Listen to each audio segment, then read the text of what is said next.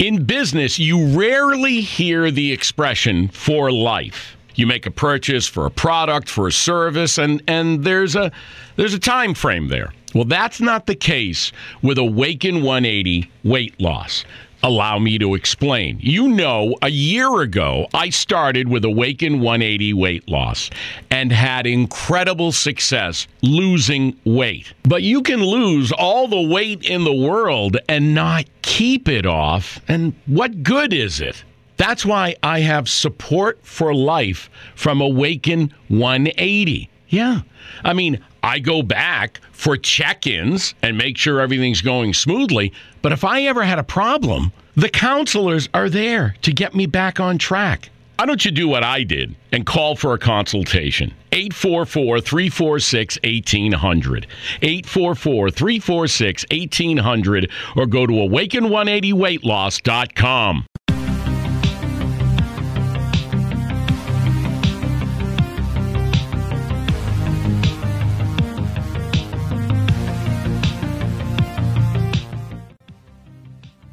Γεια σας, καλώς ήρθατε Daily F1 Show, F1 Daily Show, The F1 Daily Show, επεισόδιο 7ο.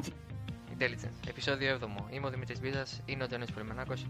Είμαστε στο 7ο επεισόδιο, αλλά όχι ακριβώς 7η μέρα που κάνουμε αυτό το podcast. Χάσαμε δύο την προηγούμενη εβδομάδα.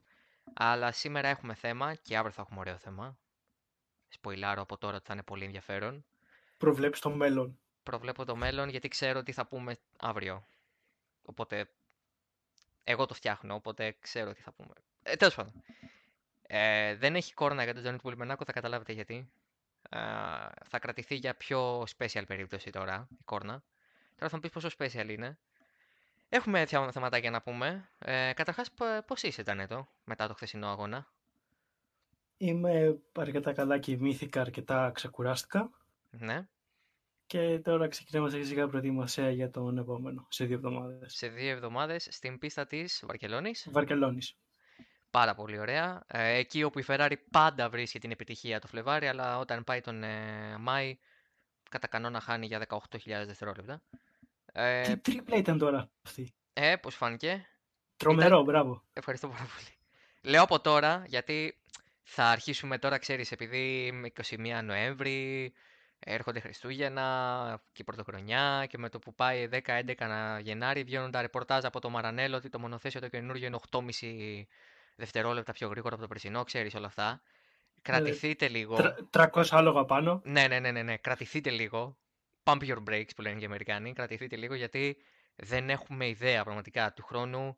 Είναι οι ίδιοι κανονισμοί, οπότε παίζει και απλά να πάμε στην Αυστραλία και να δούμε 2019 version 2. Οπότε ας ε, έχουμε λίγη υπομονή και ειδικά με τις σημερινές δοκιμές αυτό το λέω και για να το ακούμε και εμείς αλλά το λέω και για να το κρατήσετε κι εσείς οι ακροατές δεν είναι κάτι παραπάνω από δοκιμές. Δηλαδή πρέπει να σταματήσουμε πραγματικά. Αν κοιτάξουμε τώρα κατά τάξη των 8 ημερών δοκιμών της ε, Βαρκελόνης φέτος δεν θα, δεν θα καταλάβουμε τίποτα σε σχέση με το πώς πήγε η χρονιά. Αυτό ισχύει και τώρα στον αγώνα που είχαμε χθες αρκετοί ήταν πολύ πιο γρήγοροι από ό,τι είχαν δείξει στις δοκιμές πριν τον αγώνα. Ναι, γιατί δεν ξέρεις με πόσο καύσιμο τρέχουν. Δεν ξέρεις αν είχαν πάρει streaming σε κάποιο γρήγορο γύρο. Δεν ξέρεις αν τους έκατσε κάποιος γύρος και δεν μπορούσαν να το ξανακάνουν όπως τον κάνανε στις δοκιμέ. Ή το πόσο πολύ πιέζουν. Ή το πόσο πιέζουν, ναι, είναι πάρα πολλοί παράγοντες. Δηλαδή ε, πρέπει να πάρουμε το μάθημα σιγά σιγά επειδή έκανε πολύ μεγάλο καλό κακό και τα δύο μαζί για μένα το ότι τις δοκιμές τις είδαμε live. Είχαμε εικόνα. Και ήταν η πρώτη φορά που είχαμε εικόνα live από τις δοκιμές χάρη στο F1 TV. Οπότε αυτό ήταν που ε, δυνάμωσε ακόμη περισσότερο το αίσθημα της σημασίας τους ότι «Α, ωραία, άρα η Ferrari είναι πρώτη δύναμη και η Red Bull δεύτερη και η Mercedes μπορεί και τέταρτη». Εντάξει, ok. Okay. Του χρόνου δεν ξέρω πώς θα πάει γιατί θα είναι μόνο και 6 μέρες. Οπότε δεν ξέρω αν θα το δούμε live ποτέ. Αλλά είμαι σίγουρος ότι ε, είναι πολύ, πώς να πω, είναι πολύ νωρίς. Ό,τι και να δούμε. Είναι πάρα πολύ νωρίς. Πάμε λοιπόν όμως στη θεματολογία που έχουμε για την ε, σημερινή εκπομπή. Και πιστέψτε μας έχουμε ό,τι βλέπετε στον τίτλο. Θα αναγκαστούμε να ξαναμιλήσουμε για τη Ferrari, Τζανέτο. Δεν ξέρω πώς νιώθεις δεν Μου κάνει, καμία εντύπωση. Ναι, ναι, ναι, ναι. Έχουμε... Θα, σε, σε, λίγο θα, θα κάνουμε podcast μόνο για τη Ferrari. Ναι, απλά θα ονομάσουμε τα podcast The Ferrari Daily Show και ας τελειώνουμε με αυτό. Δηλαδή είναι Ναι, σίγουρο ότι. Δεν θα, ναι, είναι σίγουρο ότι θα βρίσκουμε κάθε μέρα να λέμε κάτι για αυτή την ομάδα η οποία με οποιονδήποτε τρόπο πρωταγωνιστεί. Συνήθω λάθος, αλλά. Λοιπόν, τώρα θα παίξει κόρνα, διότι έχουμε νέα τεχνική διρεκτίβα. Ω, ναι, έχουμε νέα τεχνική διρεκτίβα, μόλις έπαιξε η κόρνα και δεν έχετε ιδέα για ποιο πράγμα είναι. Για να το ξέρεις γιατί είναι η, τεχνική... Θου, η τεχνική διρεκτίβα; Είδα τι έγραψε, ξέρω γιατί είναι. Όχι, ενώ αν δεν είχες δει θα καταλάβαινες. Ε, κάτι με τους κινητήρες Τέλεια. και, και με τη ροή καυσίμου, μιας και μιλήσαμε και στο προηγούμενο podcast γι' αυτό. Τέλεια! Αυτό ακριβώς είναι λοιπόν, Τζάνι του Πολυμενάκο. Θα, κάνω, θα κάνουμε telemarketing ότι δεν ξέρεις ποιος είμαι και δεν ξέρεις τι κάνω και δεν ξέρεις το Εντάξει, μηχάνημα. Οπότε θα κάνουμε ένα κάτω το ξαναγράψουμε. Φαντάζεσαι, ναι. σπας- Α, και εσείς εδώ, λοιπόν, εσείς γνωρίζατε ότι μπορείτε να βγάλετε τρεις τεχνικές διρεκτίβες τέσσερις εβδομάδες; Όχι, πώς γίνεται αυτό, μα βεβαίως γίνεται. Όταν σε πιέζει η Red Bull, η Mercedes και θεωρείς ότι η Ferrari έχει παρανομήσει. Θα το πάρουμε από την αρχή. Βασικά, όχι από την αρχή, αρχή, θα το πάμε πολύ συνοπτικά από την αρχή.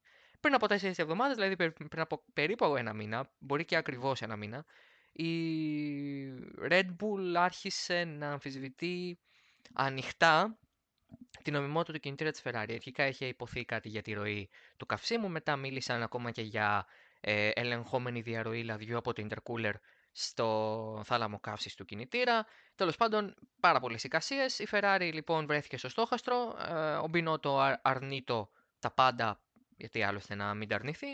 Υπήρχε μια πολύ μεγάλη παραφιλολογία για το τι συμβαίνει με τον κινητήρα της Ferrari, μέχρι που φτάσαμε στο σημείο να βγει η πρώτη τεχνική διρεκτίβα, η οποία έλεγε ότι δεν μπορεί να ε, επεμβαίνει κάποιος στο σένσορα του συστήματος ροής καυσίμου ε, του κινητήρα του. Αυτό είναι κάτι που μπαίνει από την Ομοσπονδία, από τη FIA. Δεν μπορείς να επέμβεις σε αυτό. Είναι ένα σύστημα το οποίο ελέγχει ε, την ε, ροή του καυσίμου, να θυμίσουμε ότι είναι 100 κιλά ανά ώρα.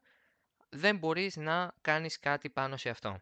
Αυτό λοιπόν ξεκαθαρίστηκε. Η δεύτερη τεχνική διρεκτίβα βγήκε ακριβώς για το άλλο ζήτημα, για την άλλη υπόθεση, που έχει να κάνει με τη διαρροή λαδιού ε, από το intercooler. Και αυτό θεωρείται παράνομο. Είναι ξεκάθαρο ότι δεν επιτρέπεται να χρησιμοποιείς κάτι άλλο πέρα από το καύσιμό σου ε, για την. Ε, που- να το χρησιμοποιείς δηλαδή ως καύσιμο, να το πω πιο απλά. Πέρα από βενζίνη, για να το πω έτσι. Οπότε λοιπόν αυτά είναι τα δύο που είχαμε ως δεδομένα μέχρι πριν από μερικές μέρες. Χθες όμως, σύμφωνα με το motorsport.com, η διρεκτίβα που βγήκε, η τρίτη διρεκτίβα που βγήκε από τη FIA, ορίζει πως όλες οι ομάδες ανεξαρτήτως και οι 10 θα πρέπει να έχουν όχι μόνο έναν, αλλά δύο σένσορες στο σύστημα καυσίμου τους για να ελέγχουν τη ροή του καυσίμου σε αυτούς. Σε αυτό σημαίνει ότι ε, ανεβαίνει ακόμα μεγαλύτερη περισσότερο η, ανεβαίνουν μάλλον τα μέτρα, αυξάνονται τα μέτρα, να το πω σωστά, τα οποία προσπαθεί να πάρει η Ομοσπονδία απέναντι σε αυτό το υποθετικό ζήτημα, με εισαγωγικά. Α, να θυμίσουμε ότι σύμφωνα με το Auto Motor Sport, η FIA έχει κατασχέσει το σύστημα καυσίμου της Ferrari, μιας πελατειακής ομάδας και μιας τρίτης που δεν έχει κινητήρα Ferrari, για να κάνει ελέγχους για τυχόν Κάπου παρανομίες. διάβασα ότι είναι της Ferrari, της Alfa Romeo και της Honda, αλλά δεν είναι επίσημο. Ναι, είναι, που τώρα είναι πολύ μεγάλη παραφιλολογία. Ας, ας σταθούμε ότι δεν γνωρίζουμε. Δηλαδή, το έχω ακούσει και εγώ αυτό, αλλά δεν ξέρω. Είναι μεγάλη κουβέντα.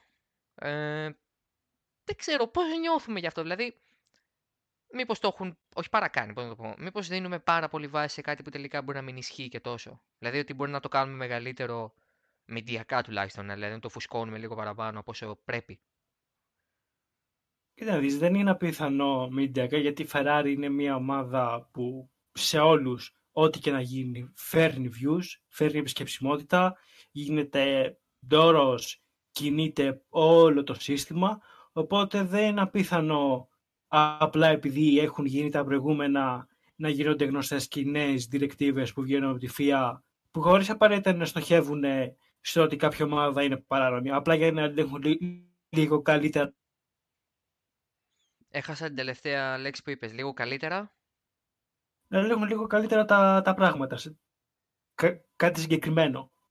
Εντάξει, οι διρεκτίβες να πούμε ότι το είχαμε πει και την πρώτη φορά ότι δεν είναι κάτι ε, παράτερο. Δεν είναι κάτι το οποίο ε, είναι σαν να τιμωρείς. Είναι μια υπενθύμηση ή μια υπαγόρευση, όπως είναι στην τελευταία περίπτωση, ε, της, ε, ε, της κατάστασης στην οποία υπάρχει μέσα σε κάποιον κανονισμό. Δηλαδή, εάν αυτός ο κανονισμός στηρείται ή όχι, μια υπενθύμηση, μια ας πούμε προειδοποίηση, δηλαδή δεν λειτουργεί ως τιμωρία.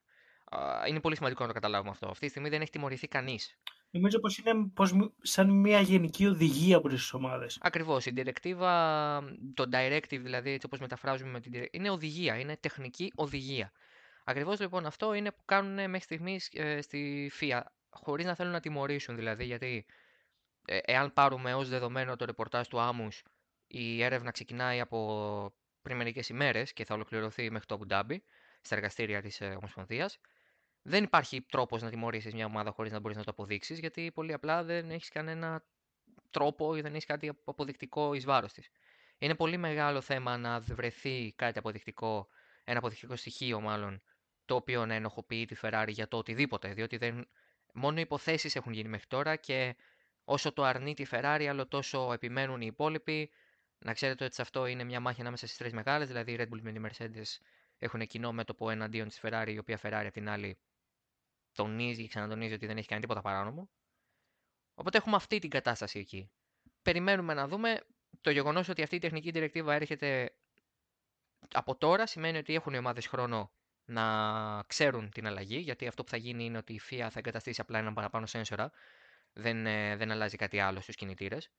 Οπότε θα γνωρίζουν οι ομάδες εξ αρχής ότι θα είναι πολύ μεγαλύτερος ο έλεγχος που θα τους γίνεται και από εκεί και πέρα αν θέλουν να παρανομήσουν το ζήτημα έχει πάρει τόσο μεγάλη διάσταση που νομίζω ότι δεν θα το ξανακάνουν αν το έχει κάνει κάποιος προκειμένου δηλαδή η Ferrari. Θα δούμε. Αν προκύψει και ποινή, μάλλον έρευνα και ποινή, τότε θα είμαστε εδώ να το συζητήσουμε και σίγουρα τώρα δεν μπορούμε να πούμε τίποτα γιατί κανείς δεν κατηγορεί ακόμα τη Ferrari για ξεκάθαρη παρανομία. Υπάρχουν ακόμα υποθέσεις. Οπότε περιμένουμε. Πέρα λοιπόν όμως από αυτό, επειδή η Red Bull ε, τελευταία είναι αρκετά καλή. Και εννοώντας τελευταία, λέω του τελευταίους 11 μήνες. Δεν το. Ε, θα έλεγε κανείς ότι η Honda έχει κάνει δουλίτσα. Τι λες; Η Honda έχει βελτιωθεί πάρα πολύ τα τελευταία δύο χρόνια και ειδικά φέτος. Η απόδοση της μονάδας ισχύως είναι σε αρκετά ικανοποιητικό επίπεδο και η αξιοπιστία είναι αξιοθαύμαστη άμα δούμε που ήταν τα προηγούμενα χρόνια. Ναι, που ήταν το απόλυτο προϊόν meme. Δηλαδή, κάναμε 800 meme για τη Honda, πώς θα το πω. Και τη McLaren. Ναι, σπά, σπάγανε κάτι 3 χιλιόμετρα. Ναι, ναι, εντάξει, ok. Okay. Και μου αρέσει που τότε δεχόμασταν σχόλια. Ναι, δεν είστε τη McLaren για τη Honda. Ναι, όχι. Ε, απλά ήταν το πιο αστείο πράγμα που είχε η Φόρμουλα 1 για μια τριετία. Τι να κάνουμε, δηλαδή. Ε, ήταν αστείο. Είχαμε και τα επικά team radio του Αλόνσο.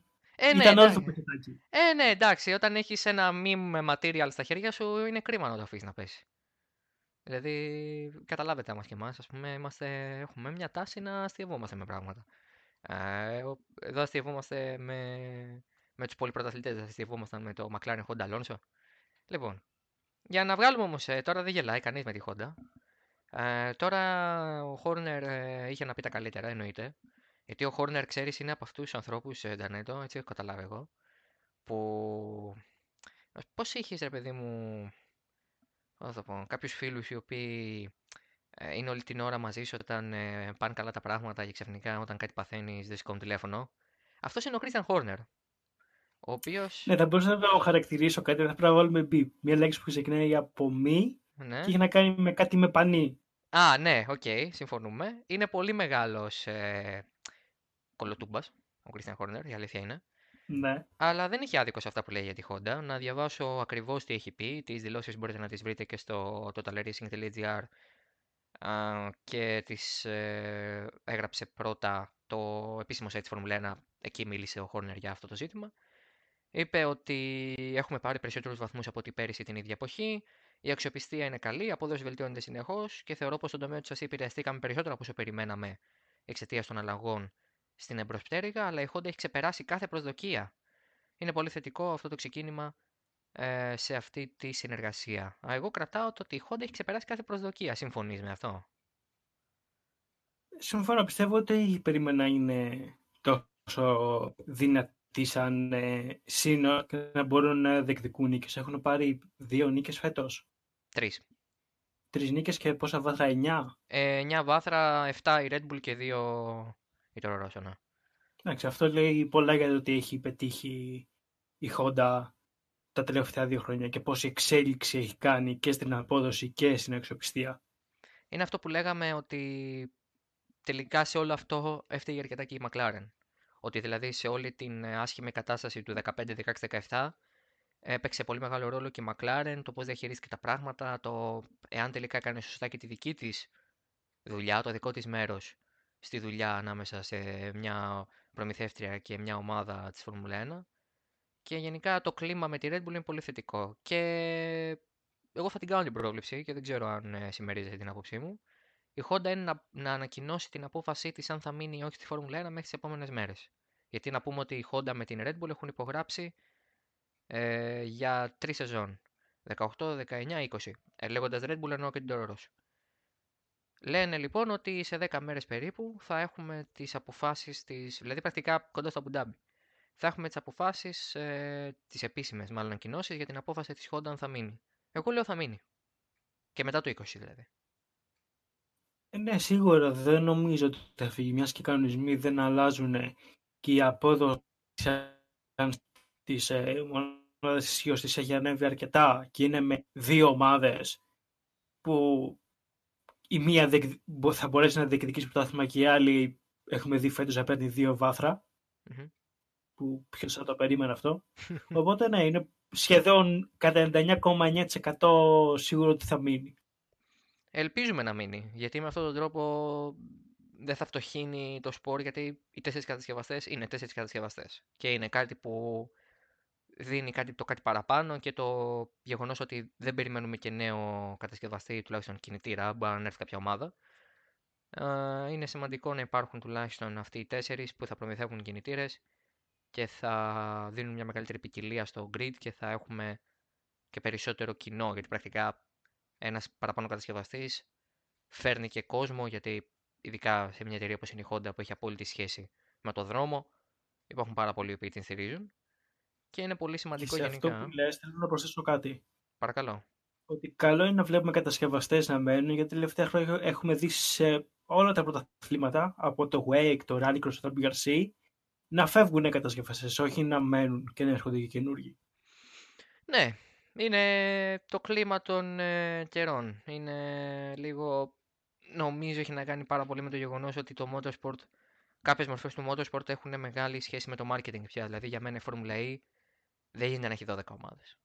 Δεν γίνεται να έχει 12, ομα- 24 οδηγούς η Formula E και να θεωρούμε ότι αυτό είναι καλό για το motorsport. Δηλαδή, ξεκινάει αύριο η Formula E και μπορεί την ώρα που ακούτε το podcast να έχετε διαβάσει και το preview που έχει γράψει ο Δημήτρης Βούρδας για τη νέα σεζόν και θα την καλύψουμε τη Formula E. Αλλά για μένα, ε, εγώ κρατάω πάρα πολύ, επειδή μιλάμε και για Honda, κρατάω τις ε, δηλώσεις που είχε κάνει ο Τανάμπε, αν δεν κάνω λάθος, ε, για τη Honda, όταν του είχαν πει ότι σκέφτεστε τη Φόρμουλα E, λέει στη Φόρμουλα 1 τώρα πετυχαίνουμε, προσπαθούμε συνεχώς, ε, έχουμε πάρει νίκες, ε, έχουμε βελτιωθεί, με τη Red Bull τα πάμε πολύ καλά. Και αν θέλετε την άποψή μου, λέει, η Φόρμουλα E είναι ένα διαφημιστικό ε, spot, ένα διαφημιστικό spot με ρόδες. Και δεν έχει άδικο. Δηλαδή, είναι μεγάλο ατού για μια εταιρεία να συνδέει το όνομά της με την ηλεκτροκίνηση τη στιγμή που όλη η αυτοκίνηση κινείται προς τα εκεί. Ε, έξω και η Mercedes και η Porsche και η DS α, και γενικά ε, η Audi και εταιρείες δηλαδή που μιλάμε τώρα έχει BMW, Audi, Mercedes ε, και Porsche η Formula E. Ναι, πά, πάλι κατάλαβε. Αλλά Δηλαδή- και πάλι το, το επίπεδο το, Των των οδηγών. οδηγών ε, είναι πολύ μέτριος ως κακό. Ναι, αυτό, αυτό είναι μια αλήθεια. Δηλαδή από τους 24 οδηγούς δεν είναι και πάνω από 7-8, δηλαδή για μένα 5, αλλά με το ζόρι 8 πρωτοκλασάτη οδηγοί που θα έλεγες ναι, αυτή είναι καλή οδηγή. Και φαίνεται και από το πώς εξελίσσονται και τα πρωταθλήματα. Δηλαδή, όταν ο καλύτερος οδηγός πρωταθλήματος είναι ο Ζαν Ερικ Βέρν, ε, καταλαβαίνεις ποιο είναι το επίπεδο γενικά του πρωταθλήματος. Ε, δεν ξέρω, δεν έχουμε κάτι. Α, όχι, έχουμε ψέμα να κλείσουμε με Χερέθ. διότι είχαμε χθες μια πολύ ενδιαφέρουσα εξέλιξη σε αυτό. Ε, το Ισπανικό Grand Prix πήρε ένα χρόνο παράτασης ε, χάρη στην ε, Liberty Media και στην καλή θέληση της Liberty Media πρακτικά, όχι τόσο επειδή μπορούσε από μόνο το Grand Prix να ανανεώσει την συνεργασία του με την ε, Formula 1 και θα μείνει για το 2020 στη Βαρκελόνη, στο, στην πίστα της Καταλωνίας. Χθες όμως α, βγήκαν δημοσιεύματα εξ Ισπανίας και αυτό είναι ένα warning light ότι μπορεί και να μην ισχύουν πλήρως όλα αυτά που έλεγαν, αλλά απ' την άλλη δεν υπάρχει και λόγος να μην ισχύουν. Που έλεγαν ότι η Χερέθ και η πολιτιακή αρχή της Χερέθ, δηλαδή η δημαρχία της Χερέθ, ε, θέλει να επιστρέψει στην ε, Φόρμουλα 1 το 2021. ο δήμαρχος της ε, πόλης αυτής της Ανδαλουσίας, ο κύριος Μαμέν Σάντσεθ, ε, είπε πως ε, δουλεύουμε πάνω στην επιστροφή της Φόρμουλα 1 στη Χερέθ εδώ και χρόνια και θα συνεχίσουμε να προσεγγίσουμε τον λόγο ζήτημα διατηρώντας την ιδιωτικότητά του, οπότε ζητάμε το ίδιο και από όλες τις πλευρές για το καλό του σκοπού μας. Ε, να πούμε ότι το Σιρκουίτο Ντεχερέθ φιλοξένησε Φόρμουλα 1 από το 86 στο 90, το Ευρωπαϊκό Grand Prix μετά το 97, που είδαμε και τον τεράστιο αυτόν τελικό με τον Βιλνεύκο και τον Σουμάχερ, και από το 2011 μέχρι το 2011 ε, φιλοξενούσε και δοκιμές ε, της Φόρμουλα 1, ενώ είναι και το σπίτι του Ισπανικού Grand Prix και το MotoGP. Δεν μ' αρέσει η Χερέθ.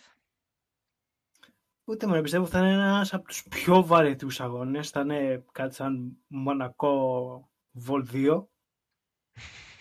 Γιατί έτσι πως είναι μονοθέσια και έτσι πως είναι η πίστα δεν θα μπορεί να ακολουθήσει κανένας κανέναν και απλά θα βλέπουμε τρενάκια να κάνουν γύρους.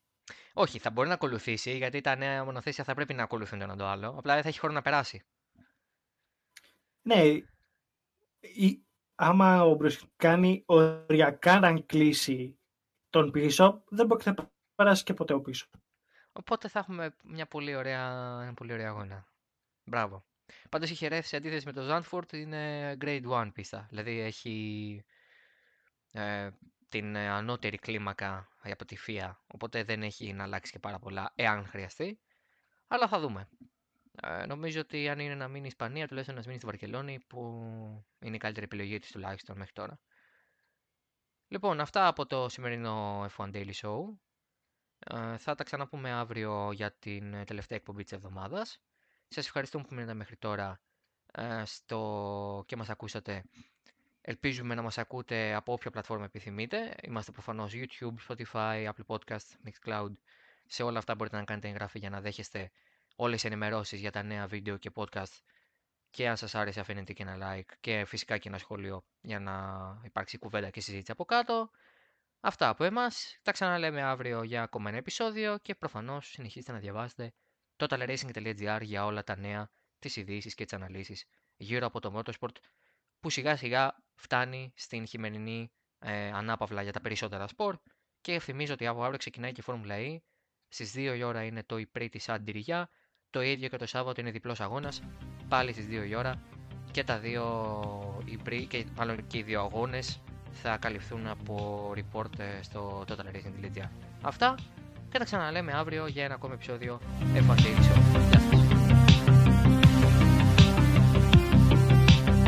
In business, you rarely hear the expression for life. You make a purchase for a product, for a service, and, and there's a there's a time frame there. Well, that's not the case with Awaken 180 weight loss. Allow me to explain. You know, a year ago, I started with Awaken 180 weight loss and had incredible success losing weight. But you can lose all the weight in the world and not keep it off. And what good is it? That's why I have support for life from Awaken 180. Yeah. I mean, I go back for check ins and make sure everything's going smoothly. But if I ever had a problem, the counselors are there to get me back on track. Why don't you do what I did and call for a consultation? 844 346 1800. 844 346 1800 or go to awaken180weightloss.com.